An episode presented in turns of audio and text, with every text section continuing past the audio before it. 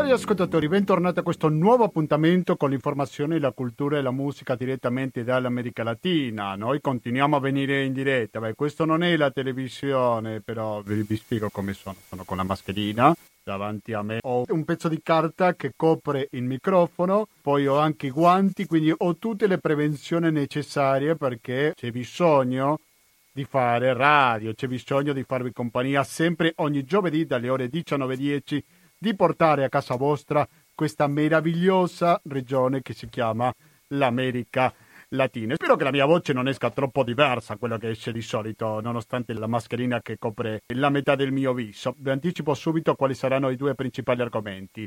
Perché prima di tutto ci sposteremo a Quito, la capitale dell'Ecuador, perché c'è stata una notizia che, se vogliamo, ha sconvolto la politica latinoamericana. Mi sto riferendo al caso dell'ex presidente ecuadoriano Rafael Correa, uno di questa ondata di sinistra che era molto forte prima, che è stato condannato per un caso di corruzione durante la sua campagna elettorale.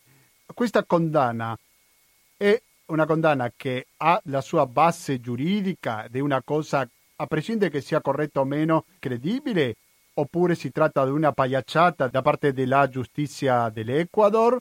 Ecco, proveremo a rispondere a questa domanda con il collegamento che fra poco faremo con la capitale equatoriana. E poi passeremo a un altro argomento. L'argomento dell'economia, perché attenzione, l'economia in America Latina sicuramente si vede molto colpita da questa crisi sanitaria, però non è una cosa che la vedremo solo per curiosità o per informazione, niente di più. Quando stiamo parlando dell'economia dell'America Latina come una fabbrica di materie prime, credo che così possiamo chiamarle, sicuramente tocca l'economia anche europea e quindi proveremo a capire insieme al nostro ospite come influenza questa crisi sanitaria nell'economia anche europea in secondo termine. Dunque sentiremo questi argomenti, sentiremo musica, ma non sentiremo niente pubblicità perché abbiamo un conto corrente postale che lo avete appena sentito nella sigla, giusto? Ve lo ricordate? Se non mi ricordate ve lo dico io, 120 82 301, intestato cooperativa, informazione e cultura, via Antonio da Tempo numero 2, il 35 131 Padova, il RID bancario, il pago elettronico e il contributo con l'associazione Amici Radio Cooperativa sono i metodi alternativi per aiutarci a sopravvivere anche in questo molto complicato 2020. Musicalmente siamo accompagnati dal folklore equatoriano perché a questo paese saremo collegati fra poco e quando torniamo ci metteremo in pieno alla prima delle interviste, il primo degli argomenti che tratteremo oggi in questa edizione di Latinoamericano.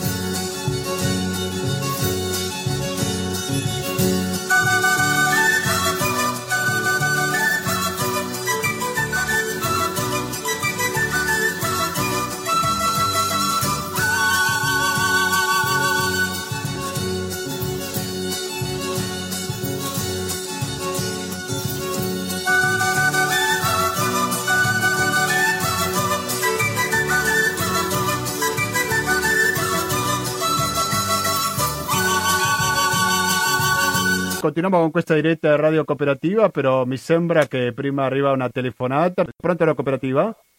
Pronto, ciao Gustavo. Come stai, Elide? Eh, così e così, dai. Sto già andando a letto. Stai andando a letto già? Eh, così ti ascolto. Va bene, ti ringrazio. Grazie sì. per il tuo ascolto. Certo. Ok? Buon ascolto allora, Elide. Sì, ciao, grazie. Un saluto, eh, stammi Un bene. abbraccio anche alla tua Evelina. Elisabetta, ok, te la Ciao, saluto. ciao, ciao. Grazie, cara. Partiamo con il primo dell'argomento, perché un po' vi diciamo prima, questa notizia che ci ha lasciato sicuramente indifferenti, ovvero la condanna contro Rafael Correa. E per parlare su questo è che siamo in collegamento in questo momento con Quito, con Ecuador, dove si trova Davide Matrone. Davide Matrone, buonasera e benvenuto a Radio Cooperativa. Ciao a tutti, un piacere stare con voi, No, grazie per l'invito. Grazie a te per accettarlo. Davide Matrone docente in analisi di congiuntura nella Facoltà di Comunicazione dell'Università Politecnica Salesiana di Quito, città con la quale siamo collegati in questo momento. La prima domanda che vorrei farti è di cosa si tratta questa condanna, se ci puoi dare qualche dettaglio in più, e soprattutto se ha una base giuridica, se ha qualcosa di credibile oppure si tratta di una campagna contro Corea senza nessun valore reale. Prego.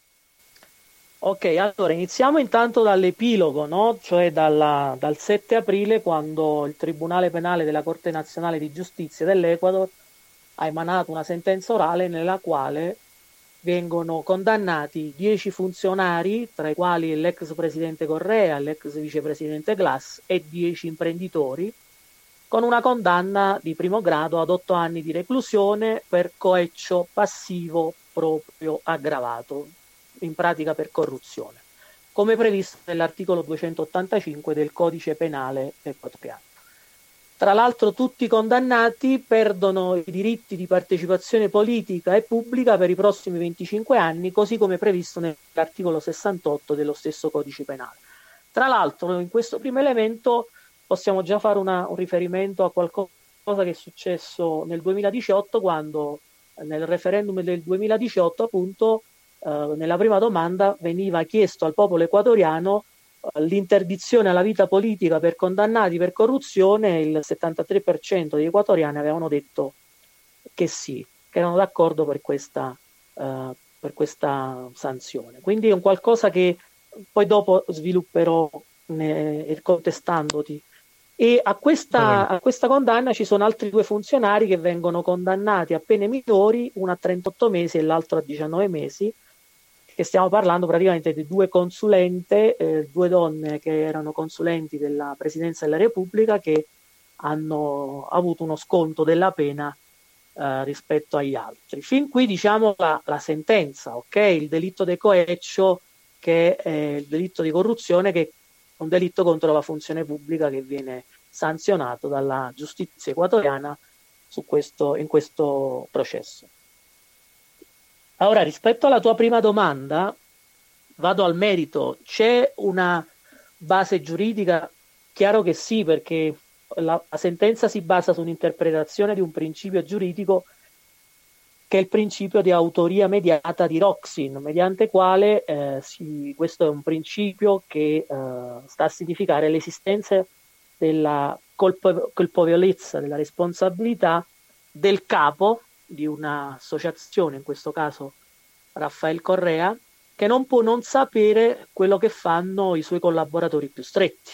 Quindi in base a questo principio dell'autoria mediata di Roxin viene condannato eh, Raffaele Correa che secondo l'accusa sarebbe il principale, l'artefice, il capo di questa associazione criminale con i suoi collaboratori che uh, ricevono dai dieci imprenditori condannati una serie di uh, fondi che serviranno per la campagna elettorale del 2013 o per uh, creare una serie di attività all'interno della, del paese.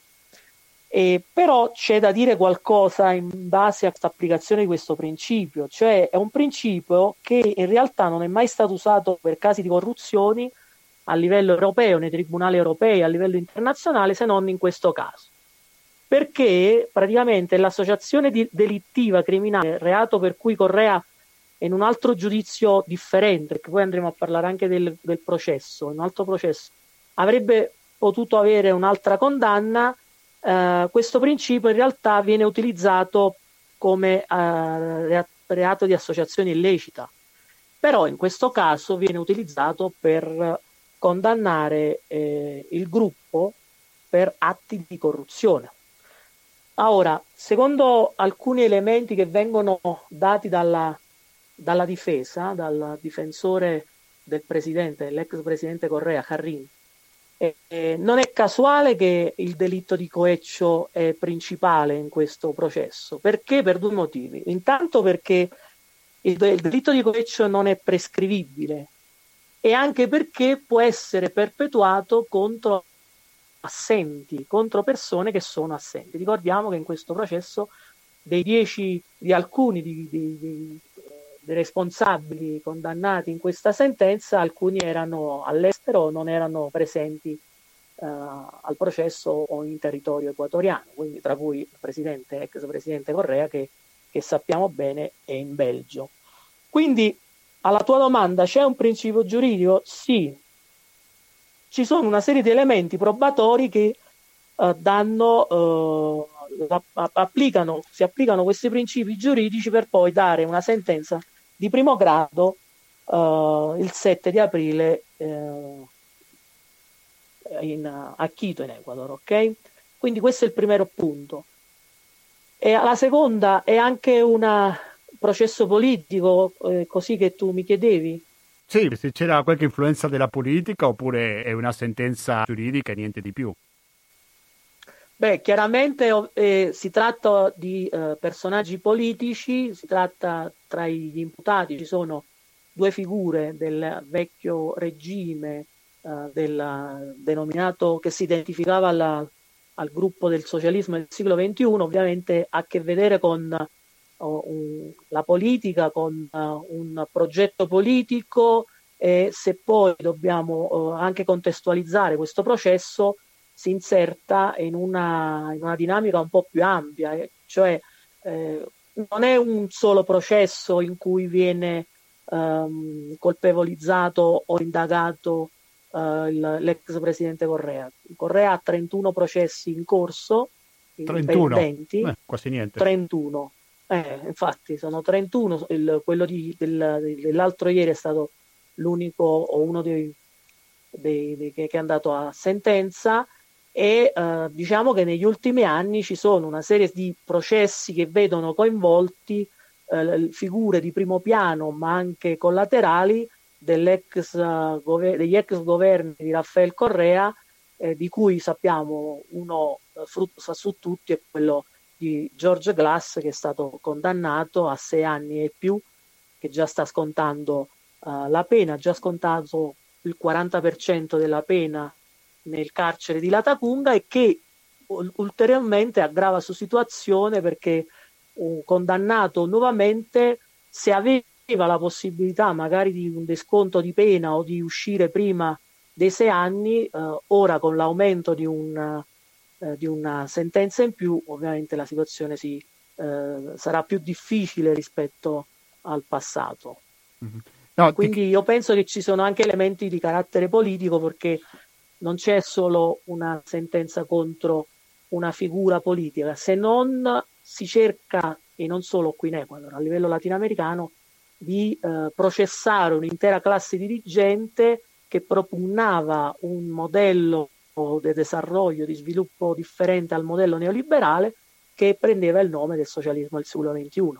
Non è casuale o non è eh, solo Correa a ad avere avuto problemi con la giustizia. Il caso Lula è emblematico, ci sono stati altri casi che hanno visto coinvolta e poi non processata eh, la presidente, oggi vicepresidente dell'Argentina Kirchner, altri, altri casi si stavano realizzando contro l'ex presidente della Bolivia Evo Morales, quindi non è soltanto un caso esclusivo e descontestualizzato rispetto all'America Latina. Quindi possiamo pensare che c'è qualche zampino per costituire l'attuale presidente Lenin Moreno, perché va ricordato che Lenin Moreno è una figura prima che accompagnava Rafael Correa quando appena arrivato al potere sono entrati in amicizia Correa con Moreno e quindi mi rifaccio alla prima domanda se c'era qualche influenza da parte di Lenin Moreno in questa decisione giudiziaria. Ora che se ci sia un'influenza diretta dell'attuale presidente della Repubblica dell'Ecuador non, non so dire con certezza, però è chiaro che da ormai due anni e mezzo eh, c'è un distanziamento dell'attuale ufficialismo che ha ovviamente virato a destra o che ha preso posizioni distanti rispetto al socialismo del secolo XXI applicando politiche totalmente differenti. Ecuador ritorna a bussare alla porta del Fondo Monetario Internazionale nel marzo del 2019 con uh, un accordo triennale nel, in cui vengono dati molti soldi all'Ecuador, uh, oltre 4 mila uh, milioni di dollari che serviranno a, diciamo, a sollevare le sorti del paese, però sappiamo eh, la storia ci insegna che dove il Fondo Monetario Internazionale in, entra e applica le politiche neoliberali, sappiamo quali sono le conseguenze soprattutto nefaste che colpiscono i lavoratori e i settori popolari. Quindi c'è ovviamente da, già, da ormai anni un distanziamento, una, una rottura con il vecchio ufficialismo, con il vecchio regime, con l'attuale eh, ufficialismo eh, liderato dal presidente Moreno rispetto a Correa, che oramai eh, hanno preso le distanze in maniera drastica. Siete all'ascolto di Radio Copertiva di Latinoamericano nella sua edizione 721. Siamo in questo momento collegati con Quito dove si trova Davide Matrone, docente di analisi e congiuntura nella Facoltà di Comunicazione all'Università Politecnica Salesiana di Quito. Ecco, comunicazione. Tu sei un intenditore della comunicazione, quindi vorrei approfittare e cogliere la tua competenza per capire un attimo qual è il ruolo dei mezzi di informazione in tutta questa vicenda. Quindi se è stata anche cambiata la popolarità da parte del Presidente in base all'atteggiamento dei mezzi di informazione. Allora sì, eh, c'è un altro fenomeno che non è solo equatoriano, se non uh, latinoamericano, ma io direi anche a livello internazionale, è un fenomeno che già uh, dura da ormai qualche decennio, cioè il fenomeno della mediatizzazione della politica, di quando la politica si converte in un elemento rentabile, in un elemento che vende e che si spettacolarizza. Ecco, allora quindi anche i processi uh, possono essere utilizzati in questo senso. E, tra l'altro noi in Italia lo sappiamo bene quando abbiamo vissuto il, periodo di Tangentopoli come il processo Enimont il processo Cusani diventò qualcosa che, che era praticamente giornaliero nei mezzi di comunicazione. Qual è l'altro elemento che io uh, leggo, interpreto da questa realtà? Uh, c'è un'altra cosa, uh, i processi in alcuni casi avvengono ancora prima eh, di una sentenza, cioè i mezzi di comunicazione già costruiscono una narrazione che danno la colpevolezza o meno uh, rispetto a un personaggio, ancora prima di, dell'inizio di un processo, che è poi il tribunale è l'organo preposto per giudicare fino a tre gradi di giudizio se una persona è colpevole o meno. E allora, eh, come dicevo, anche per gli altri casi, come il caso Lula o in altri casi il, il caso Glass, qui in Ecuador e in America Latina si era giunti già a una sentenza mediatica ancora prima di avere una sentenza in aula di tribunale. Cioè, questo è un elemento che comunque eh, bisogna dire e risaltare. E, e vado a, una, a, un'intervista proprio a un dialogo che si, che si tenne qualche tempo fa in una trasmissione proprio nella quale c'era eh, Correa che dialogava con Pablo Iglesias, leader del gruppo politico Podemos spagnolo. E diceva qualcosa che effettivamente fa riflettere, lo diceva Correa interloquendo con Pablo Iglesias. Quando il sistema politico attacca o accusa o critica il potere mediatico, allora c'è un attentato alla libertà di espressione. Quando invece il potere mediatico attenta o giudica o critica il potere politico, in quel caso non c'è nessun attentato alla libertà di espressione. Con questa affermazione, che effettivamente se la analizziamo, sta a intendere anche quali sono le relazioni di forza, qual è l'importanza e il potere mediatico dei gruppi privati che eh, hanno un potere immenso, importante eh, qui eh, in, in Ecuador, dove la gran parte dei mezzi di comunicazione sono controllati dal settore privato. Prima di salutarci, perché so che hai altri impegni, Davide Matrone, vorrei chiederti per il coronavirus. Sì. Giovedì scorso abbiamo aperto la trasmissione parlando di queste scene che hanno fatto il giro del mondo, ovvero dei cadaveri sì. a Guayaquil, quindi una delle città più importanti dell'Ecuador, dei corpi senza vita buttati per terra perché non c'era nessuna ambulanza che venisse a prenderli. Anche se sei nella capitale, però magari mi puoi dire due parole sulla situazione di Guayaquil, magari qualche aggiornamento, nel senso che si sono riusciti a liberare le strade da questi corpi senza vita. Allora, eh, sì, ho, eh, diciamo che la situazione ovviamente eh, è, sta, è, preoccupante o comunque desta allarme eh, perché eh, buona parte dei contagi eh, che, che oggi si registrano in, in, Ecuador sono concentrati nella zona del Guayas o nella zona costiera.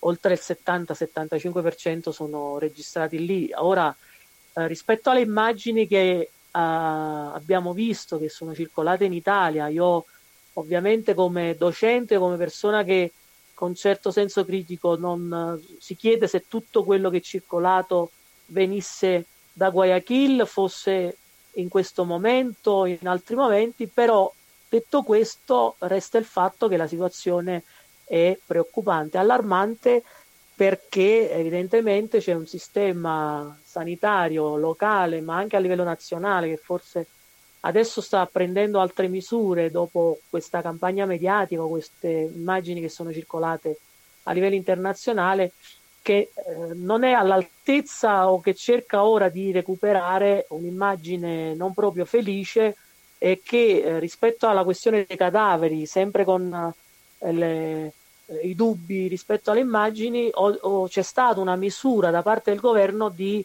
eh, entregare, di dare una serie di bare di legno e di dare una sepoltura degna a, ai cadaveri che eh, venivano lasciati sui, sui, marciapiedi o che non venivano raccolti raccolti dalle compagnie funebri. Anche di cartone, giusto? Sì, sì, sì, sono, eh. sono bare di cartone che verranno consegnate, che già stanno, stanno circolando, che sono state usate per dare una sepoltura degna ai defunti. Diciamo che effettivamente a livello internazionale, ora eh, analizzando tutto il materiale che è circolato, quanto sia vero, quanto non sia non vero, però effettivamente non, ha, eh, non, è, non, è, non, è, uscito bene il paese dopo questa, questa, serie di immagini che hanno colpito uno dei paesi eh, latinoamericani che oggi è, è, il terzo paese in numeri di contagi a livello latinoamericano, do, latinoamericano dopo il Brasile e il Cile e ci sono una serie di dati che sì, allarmano sì, perché in proporzione, in proporzione alla popolazione, al territorio, sono alti. Per completare le informazioni che stai dando, secondo i dati che io ho davanti a me, attualmente ci sono 4.354 casi contagiati e poi ci sono 272 decessi di un paese che non è assai grande, quindi non sono numeri piccoli, no? soprattutto se lo confrontiamo eh sì. con altri paesi come per esempio l'Argentina che ha più di 40 milioni di abitanti, se non vado errato, e là ci sono 71 decessi. Sì, prego. Eh sì, se lo Dicevi. rapportiamo al Brasile, è una, un altro discorso. Il Brasile è un caso a sé stante, stiamo parlando di 840 sì. decessi. Eh, Brasile è 12 volte, eh, la popolazione brasiliana è 12 volte più, uh, più alta no? de, de, dell'Ecuador e il territorio è 30 volte l'Ecuador eppure numero, le cifre di morti qua sono 272 come tu dicevi, i casi confermati sono quasi 5.000, per l'esattezza 4.965 e, e sì effettivamente eh, dobbiamo anche dire che l'Ecuador è stato uno dei primi paesi ad adottare una serie di misure restrittive, eh, però eh, la situazione ancora non, non, è nei termini ragionevoli di contenere questo contagio. Ecco si attendono tempi migliori. Davide Matrone, lo ricordo, docente di analisi politica all'Università Politecnica Salesiana di Quito, grazie mille per la tua disponibilità con Radio Cooperativa e naturalmente buon lavoro perché sicuramente avrai molte analisi da fare dal punto di vista accademico, no? Grazie alla prossima sì, Davide. Sì. Grazie a voi. Un alla saluto. Prossima. Ciao. Un Adesso, abbraccio. Ciao. Un, un abbraccio. E adesso, cari ascoltatori, continuate all'ascolto di Radio Cooperativa. Fra poco cambiamo ambito perché parleremo dell'economia e non solo in America Latina.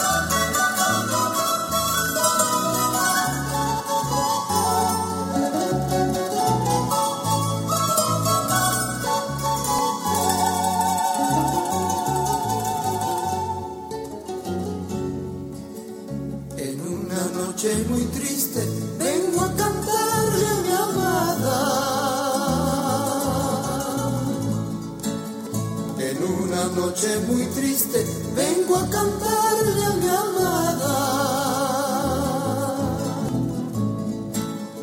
Las cuerdas de mi guitarra quieren gemir de dolor. Las cuerdas de mi guitarra quieren gemir de dolor. E continuiamo con questa edizione di Latinoamericano, un po' come l'anticipavo prima, l'altro argomento che vogliamo parlare oggi in questa edizione e l'economia, l'economia in America Latina, perché sicuramente il Covid-19 ha avuto qualche ripercussione sul commercio all'interno della regione latinoamericana. Per parlare su questo credo che siamo con la persona più indicata a raccontarci qualcosa, che è il corrispondente in America Latina del Sole 24 Ore, Roberto Darrin. Roberto Darrin, buonasera e bentornato a Latinoamericano. Buonasera a tutti voi. Grazie mille per la tua disponibilità. Come sta cambiando la situazione dopo che è iniziata questa crisi sanitaria, per favore? Eh, dunque, inizialmente era stata presa un po' sotto gamba, come peraltro in Europa, e si pensava che l'America Latina potesse, eh, non dico scamparla, ma patirne delle ripercussioni meno devastanti di quanto eh, accade invece meno gravi di quanto stia accadendo in Europa. Eh, dopo alcune settimane, quindi con ritardo, ci si è resi conto di no. Eh, gli epidemiologi eh, forse avevano valutato il fatto che la densità di popolazione in, molte, eh, in molti paesi latinoamericani è più bassa e quindi ci fosse una capacità di propagazione del contagio più lenta. In verità poi ci sono molte città come San Paolo, Rio, Città del Messico, Buenos Aires, Lima, con una concentrazione di persone elevatissima e quindi eh, chi aveva inizialmente preso sotto gamba il problema ha dovuto ricredersi e adottare delle misure più stringenti. Alcuni paesi lo hanno fatto in modo eh, militare, militaresco, eh sì, eh, è il caso del Perù, altri paesi stanno vivendo una crisi politica mh, eh, che si è trasformata in crisi istituzionale eh, dovuta al eh, virus e sto parlando del Brasile.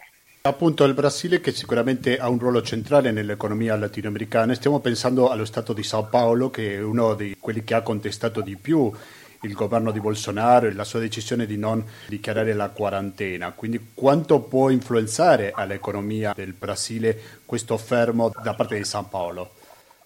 Allora, eh, può influenzare molto, come dicevi tu poco fa, la regione di San Paolo eh, è un po' quella propulsiva che ha la maggior eh, capacità di produzione, quindi è un po' come la nostra Lombardia, facendo un, un paragone eh, un po' azzardato. Quindi eh, la, la, situazione è piuttosto tesa perché 26 governatori su 28 in Brasile hanno chiesto eh, al presidente Bolsonaro di adottare misure di maggiore rigidità, un lockdown, quindi una chiusura per poter salvaguardare e fronteggiare l'emergenza sanitaria. Bolsonaro invece ha sottovalutato, ha detto è una grippetta, cioè un'influenzetta.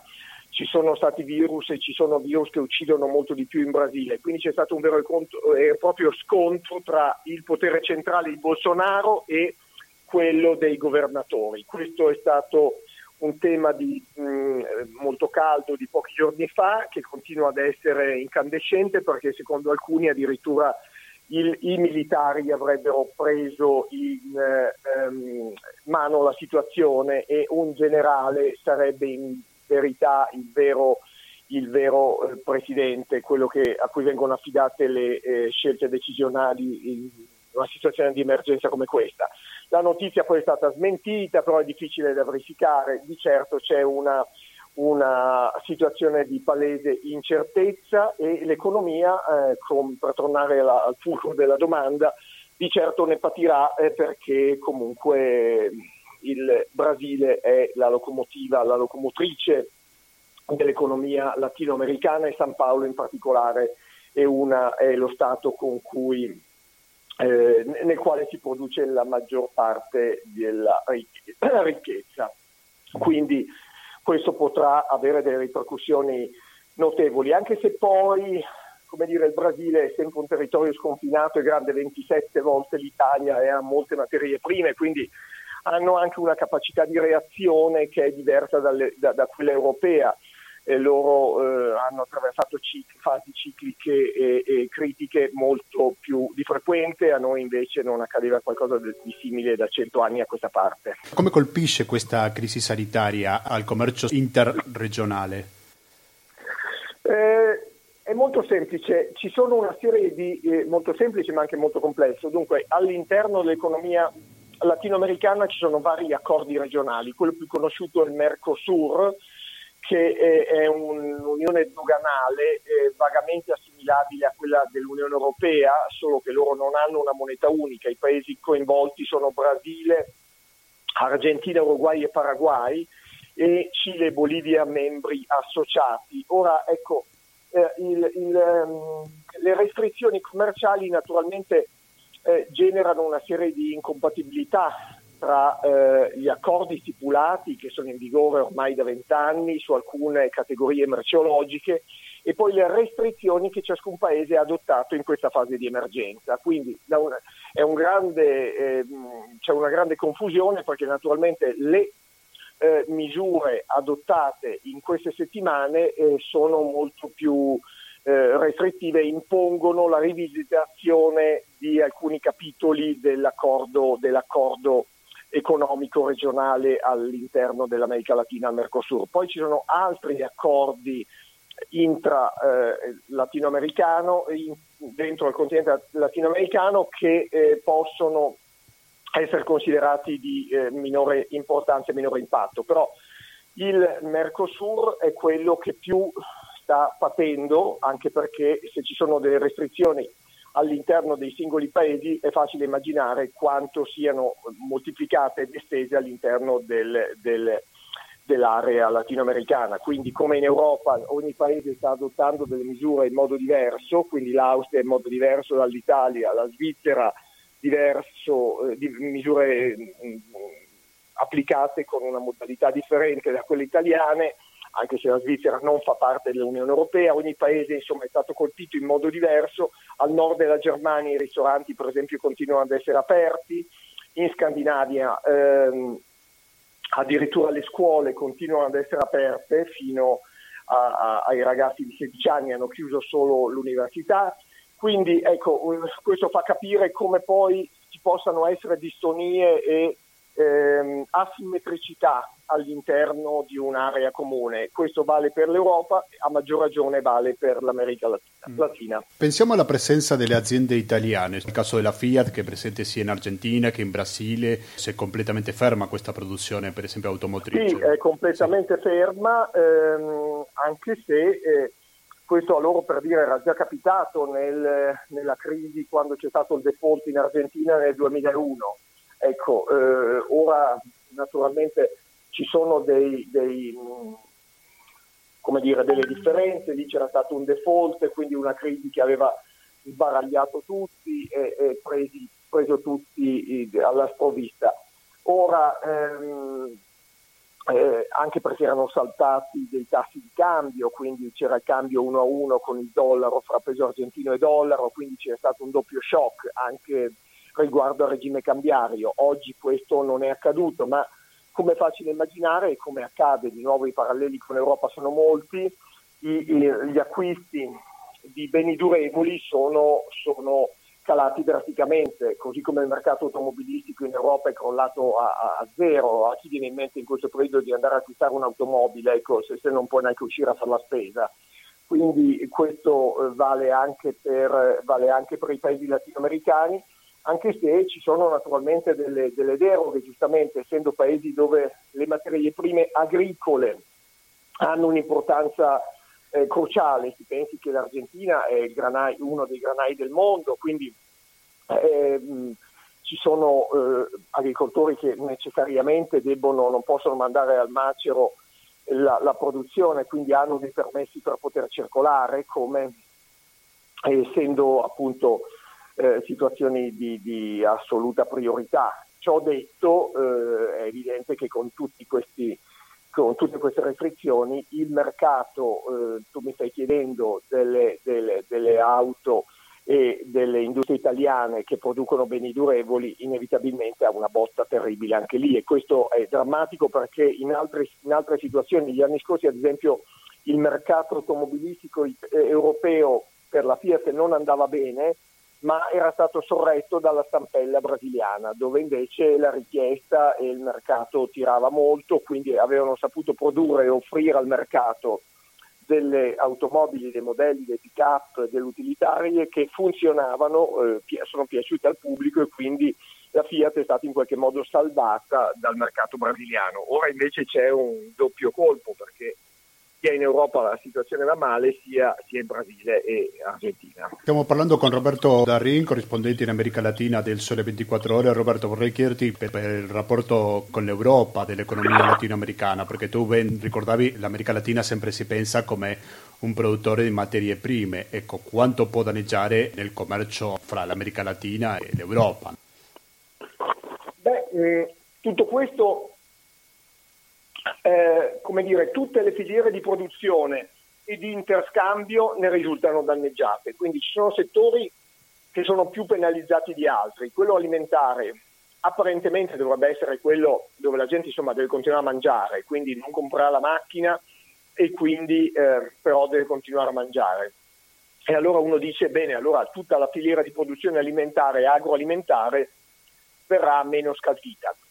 Questo in parte è vero, nel senso che uno rimanda di sicuro l'acquisto della lavatrice o l'acquisto dell'automobile, ma invece il cibo lo deve continuare a produrre. Ciò detto, tutte le restrizioni e i controlli che vengono effettuati eh, all'interno dei singoli paesi e quindi i commerci tra regioni latinoamericane, tra paesi latinoamericani e tra America Latina e l'Europa ne vengono comunque penalizzati. Quindi anche da questo punto di vista gli accordi che l'Unione Europea ha siglato su eh, categorie merceologiche con il Mercosur, quindi il mercato comune sudamericano, una sorta di Unione Europea latinoamericano, anche lì eh, come dire, ci sono dei nodi, delle difficoltà e, delle, e eh, la, la, la, situazione presenta delle, delle grosse incognite. E se andiamo un pochino più al nord, cioè nel rapporto fra il Messico e gli Stati Uniti, ricordiamo la parola magica l'ALCA, si è mantenuto qualcosa di questo commercio o anche questo è bloccato?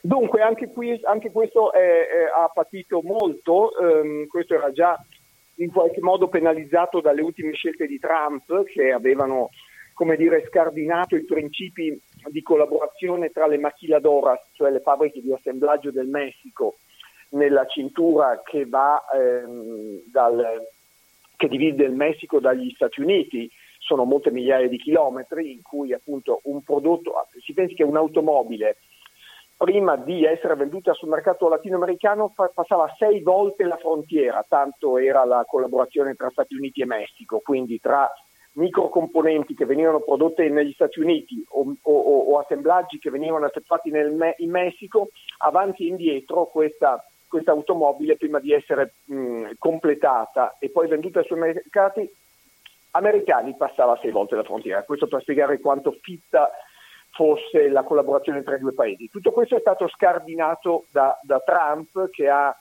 eh, ha, cancellato i rapporti mh, i rapporti, eh, il trattato di libero commercio eh, che eh, era in vigore tra Stati Uniti, Canada e Messico, cercando di favorire i lavoratori, eh, i, eh, i lavoratori americani. Quindi Trump ha cercato di tutelare i suoi dicendo basta, non ci avvaliamo più del, del Messico. Eh, tutto questo il Messico lo ha patito perché ha dovuto ripensare in qualche modo la, la, la sua posizione produttiva, quindi è stata completamente eh, messa in discussione la struttura classica della produzione messicana eh, in vista di una trasformazione non ancora ben definita. Questo disastro del Covid-19 ha in qualche modo ribaltato i ruoli, nel senso che il Messico, che prima aveva patito le ingiurie di, di, di Trump, che voleva, continuava a insistere sul, sul muro, Ora bene, il Messico si è preso una piccola rivincita, questo lo diciamo con ironia, nel senso che ha detto bene, il muro lo vogliamo, stavolta lo vogliamo anche noi, perché il contagio arriva prevalentemente dagli Stati Uniti che sono più colpiti dal Covid di quanto lo sia il Messico. Quindi in questa situazione di emergenza eh, AMLO, Andrés Manuel López Obrador, il presidente del Messico, ha chiesto lui che ci fossero delle maggiori restrizioni al commercio per non eh, generare eh, contagi eccessivi in Messico. Quindi quella che era una richiesta di Trump, cioè erigere muri per non far passare migranti, ora viene avvallata, supportata e richiesta dai messicani che dicono no, eh, siamo noi a volerlo il, il, muro o quantomeno a volere maggiori restrizioni per paura di essere contagiati da voi americani. Questo, come dire, una nota ironica in una situazione drammatica. Sì, veramente. Allora, quando finirà tutta questa crisi sanitaria, diamo per scontato che l'indice di disoccupazione saliranno di molto? Assolutamente sì, anche se in America Latina è molto più difficile calcolare gli indici di disoccupazione perché l'economia informale e quindi in nero per parlarci chiaro eh, o poco regolamentata è molto più diffusa di quanto lo sia in Europa.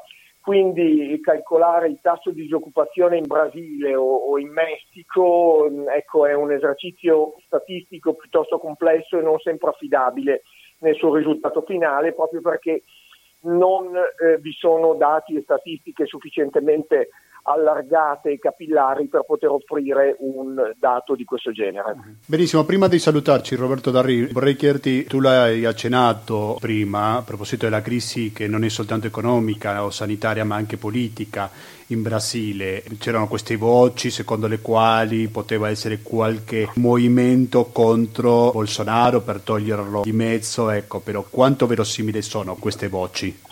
Guarda, è molto difficile valutare questa, questa mh, eh, fuga di notizie. Di certo quella di Bolsonaro è mh, una presidenza tutt'altro che eh, semplice, nel senso che il Paese vive, viveva già prima del Covid-19 una situazione di crisi. Ora eh, c'è questa spaccatura all'interno del Paese in cui c'è chi lo ha seguito, ma i, i, i, seguaci e i supporter dell'ex presidente Ignazio Lula da Silva, Lula eh, più eh, insomma, conosciuto da tutti, di sinistra era, eh, è stato ancora a lungo supportato e lo è tuttora, quindi c'è comunque una spaccatura tra destra mh, e, e, e, incarnata da, da Bolsonaro e sinistra incarnata da, Luca, da Lula e, e, e ora questo, ehm, questa polarità eh, continua ad essere vivace.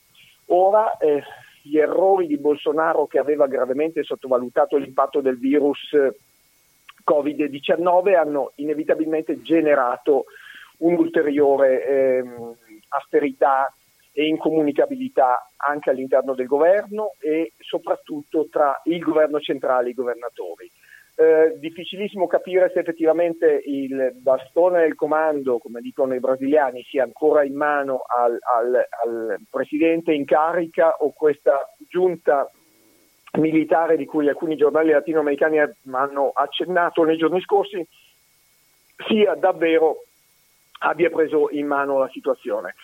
Um, nelle prossime settimane sapremo qualcosa di più. Di certo il contagio, dato il ritardo con cui sono state introdotte le misure restrittive.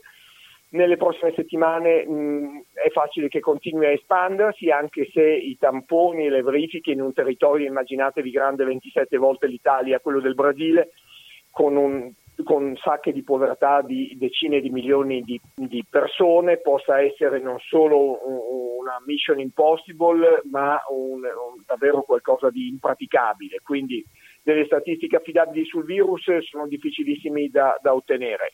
Quello che si potrà o non si potrà ottenere con una relativa facilità sarà eh, registrare nelle grandi città il flusso di, di, malati che accorreranno agli ospedali di San Paolo, di Rio, di Porto Alegre eh, e, e per, eh, rimanendo in Brasile. E lì, eh, come è accaduto per la regione Lombardia, Bre- a Brescia, Bergamo, a Milano, ci potrà essere una verifica effettiva di quanto disagio e di quanti morti tutto questo potrà provocare. Noi speriamo naturalmente il meno possibile, però appunto solo lì eh, si avrà una, un quadro un po' più delineato sull'emergenza Brasile e quanto il Presidente saprà, ehm, conti- saprà gestire questa, questa, emergenza sanitaria. Ecco, per adesso è ancora un po' presto per capire se eh, Bolsonaro, come alcuni dicono, sia destinato a, a, ad essere sconfitto dalla, da, da, da, un rimpasto o da, addirittura c'è chi prevede un'insurrezione. Ecco, questo è ancora presto per dirlo. Di certo la situazione è molto tesa. La seguiremo da vicino per capire cosa succederà nelle prossime settimane. Roberto Darrin del Sole 24 Ore, grazie infinite per la tua disponibilità con Radio Cooperativa e buon lavoro naturalmente. Grazie a voi, buona serata a tutti.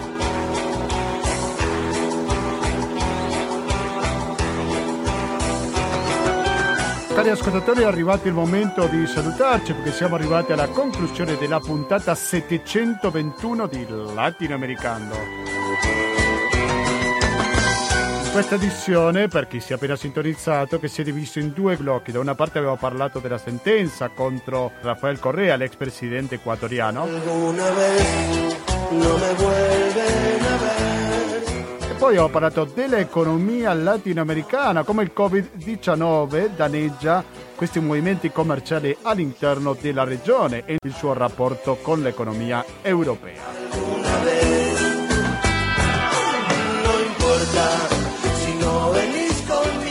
Abbiamo sentito due intervistati, ma in nessun momento abbiamo sentito pubblicità. E allora come faccio per via Radio Cooperativa senza pubblicità, eh? Ditemi voi. No, ok, ve lo dico io. 120 82 301 che è il conto corrente postale intestato cooperativa, informazione e cultura, via Antonio Tempo numero 2, il capo è 35 131 Padova.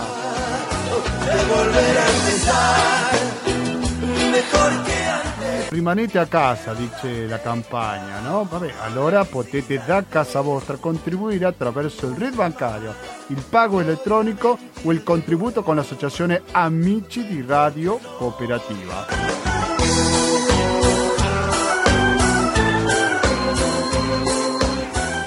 Prima abbiamo sentito un specialista in economia, il giornalista del Sole 24 Ore. Di economia continueremo a ascoltare dopo con la trasmissione Economia e Società che anche qua si parla del coronavirus.